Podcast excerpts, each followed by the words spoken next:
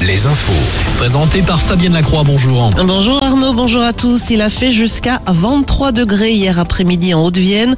Euh, Pour aujourd'hui, prévoyez des maxi entre 12 et 18 degrés hein, sur l'ensemble de nos régions, sous un ciel qui devrait se voiler de plus en plus au fil des heures. Euh, Quelques gouttes pourraient même s'inviter en soirée sur les départements côtiers. Euh, Du brouillard ce matin, on prévoit également du sable du Sahara dans les deux prochains jours sur une grande partie du pays. Euh, Sur le littoral, c'est une nouvelle journée de grande marée avec des coefficients de 109 et 111 pour ce mardi.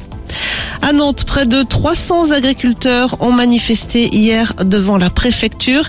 Ils demandent le versement rapide des aides financières pour pallier les pertes liées à la grippe aviaire. Euh, Concernant la vaccination anti-Covid, la haute autorité de santé envisage de lever l'obligation de vaccin pour les soignants. Un avis définitif sera rendu à la fin du mois de mars. Rappelons que le gouvernement a- a tendance à suivre les avis rendus par cette instance. L'INSERM, de son côté, a publié hier une enquête sur l'obésité en France. Résultat, euh, près d'un Français sur deux est désormais concerné par un excès de poids. Le taux d'obésité a doublé en 25 ans et les jeunes adultes sont de plus en plus touchés.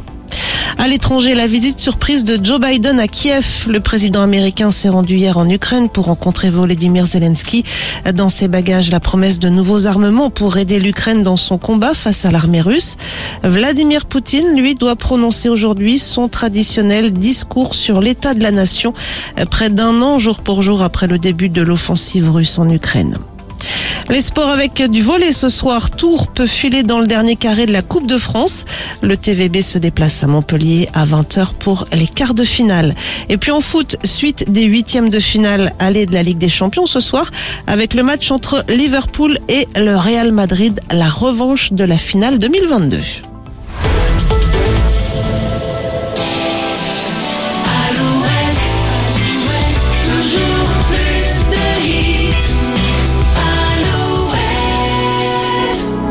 eaten